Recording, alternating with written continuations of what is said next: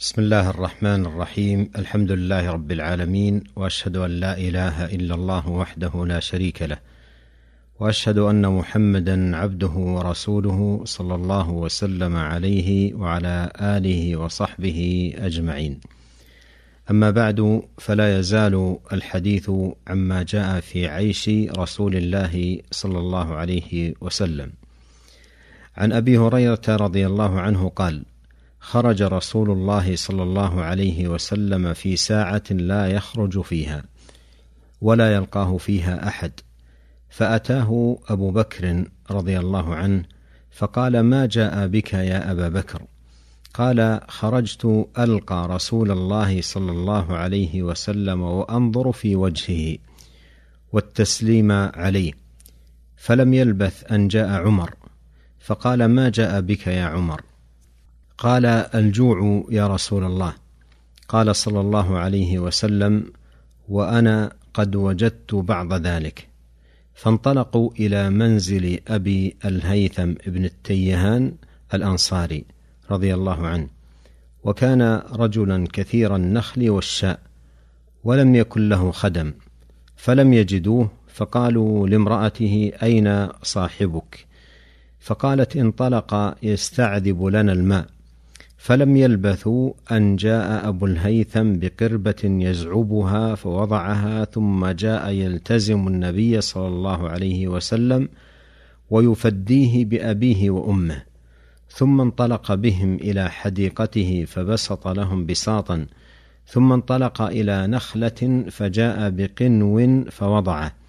فقال النبي صلى الله عليه وسلم أفلا تنقيت لنا من رطبه؟ فقال يا رسول الله إني أردت أن تختاروا أو تخيروا من رطبه وبسره.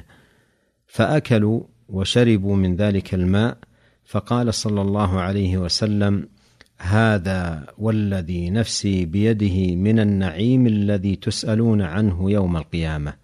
ظل بارد ورطب طيب وماء بارد.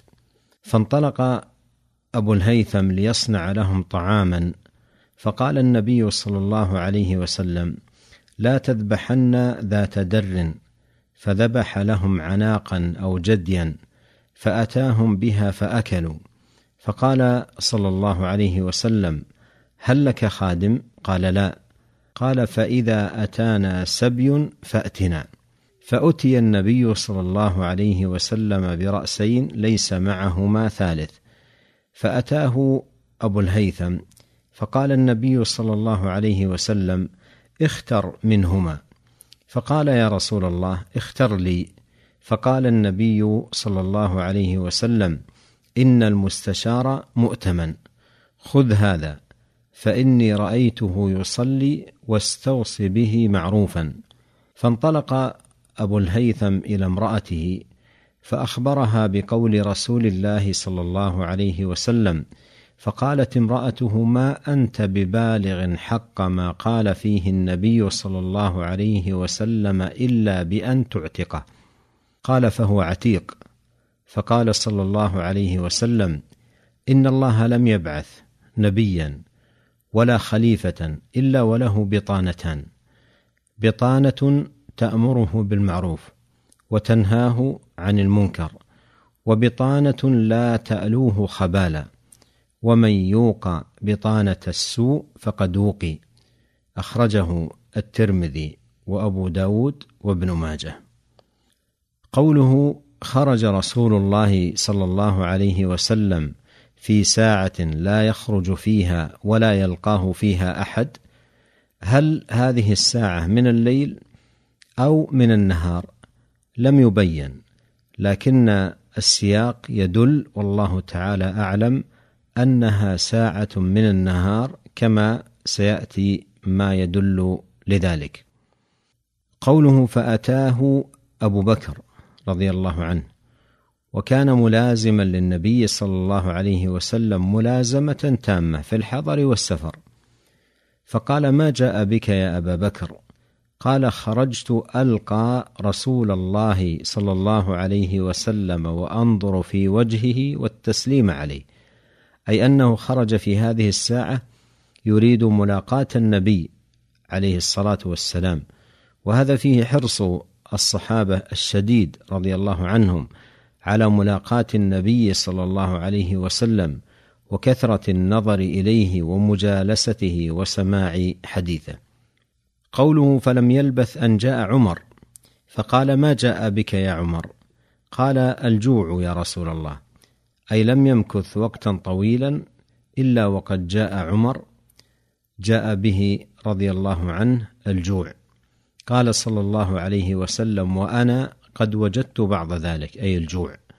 ولا حاجة إلى التكلف في صرف هذا المعنى إلى معان بعيدة هربا من إثبات الجوع في حقه عليه الصلاة والسلام. فانطلقوا إلى منزل أبي الهيثم ابن التيهان الأنصاري وكان رجلا كثير النخل والشاء قد وسع الله عز وجل عليه بالمال وعنده حائط نخل وأغنام ولم يكن له خدم أي لم يكن عنده خادم. فلم يجدوا فقالوا لامراته أين صاحبك؟ فقالت انطلق يستعذب لنا الماء. أي حمل قربة وذهب ليأتي لنا بالماء العذب. فلم يلبثوا أن جاء أبو الهيثم بقربة يزعبها أي يحملها فوضعها ثم جاء يلتزم النبي صلى الله عليه وسلم. أي يعتنقه ويضمه فرحا بمجيء النبي صلى الله عليه وسلم إلى محله ويفديه بأبيه وأمه اي يقول أفديك بأبي وأمي يا رسول الله. ثم انطلق بهم إلى حديقته. والحديقة هي البستان. قيل سميت بذلك لأنها في الغالب تحدق بسور أي تحاط به من جوانبها. فبسط لهم بساطا أي وضع لهم على الأرض فراشا يجلسون عليه ثم انطلق إلى نخلة فجاء بقنو فوضعه أي جاء بعذق كامل فيه الرطب والبلح وضعه أمام النبي صلى الله عليه وسلم. فقال النبي صلى الله عليه وسلم أفلا تنقيت لنا من رطبه؟ أي ما كان هناك حاجة أن تقص القنو كاملا من النخلة. لو انتقيت لنا بعض الرطب لكفى.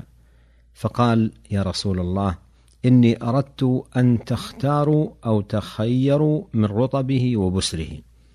وإذا كان القنو كاملا بين يدي الإنسان ينتقي منه ما أحب فهو أشهى وألذ مما لو انتقي له بعضه. قوله فأكلوا وشربوا من ذلك الماء أي العذب الذي جاء به في القربة فقال صلى الله عليه وسلم هذا والذي نفسي بيده من النعيم الذي تسألون عنه يوم القيامة ظل بارد ورطب طيب وماء بارد. كما قال الله سبحانه وتعالى ثم لتسألن يومئذ عن النعيم. فالنعيم هو كل شيء يتنعم به الإنسان ويهنأ به في هذه الدنيا من طعام أو شراب أو فراش أو لباس أو صحة في بدن أو غير ذلك. كل ذلكم يسأل عنه يوم القيامة. وإذا تهيأ للإنسان الظل البارد الذي يستظل به من حرارة الشمس فهذا نعيم. فكيف معاشر الأحبة الكرام بالمكيفات التي تملأ أجواء البيوت برودة في الصيف القائض الشديد. وإذا خرج المرء من بيته وركب سيارته فإذا أيضا أجواؤها باردة. وإذا جاء إلى المسجد دخل أيضا في أجواء باردة. فهذا من النعيم الذي يسأل عنه العباد يوم القيامة لأن هذا النعيم سخره الله سبحانه وتعالى للعبد ليستعمله في طاعة الله. فإن استعمله في طاعة الله وحمده سبحانه وتعالى عليه واعترف أنه من الله كان بذلك شاكرا للنعمة. قوله فانطلق أبو الهيثم ليصنع لهم طعاما أي ليطبخ لهم طعاما يأكلونه لأن الذي أكلوا من الرطب من باب الفاكهة. فقال النبي صلى الله عليه وسلم لا تذبحن ذات در أي لا تذبح شاة حلوبا حتى تبقى ليستفاد من حليبها. فذبح لهم عناقا أو جديا. العناق هي الأنثى الصغيرة من الماعز والجدي الذكر الصغير من الماعز. فأتاهم بها فأكلوا أي طبخها وأنضجها وهيأها. وأتى بها إلى النبي صلى الله عليه وسلم وصاحبيه فأكلوا. فقال له النبي صلى الله عليه وسلم هل لك خادم؟ قال لا. والسؤال هو من أجل مكافأته على هذا الصنيع. قال فإذا أتانا سبي فأتنا فاتي النبي صلى الله عليه وسلم برأسين ليس معهما ثالث. أي أتي النبي صلى الله عليه وسلم مرة برجلين سبيا من العدو ليس معهما ثالث. فأتاه أبو الهيثم لأن النبي صلى الله عليه وسلم وعده إن جاءه سبي أن يأتيه.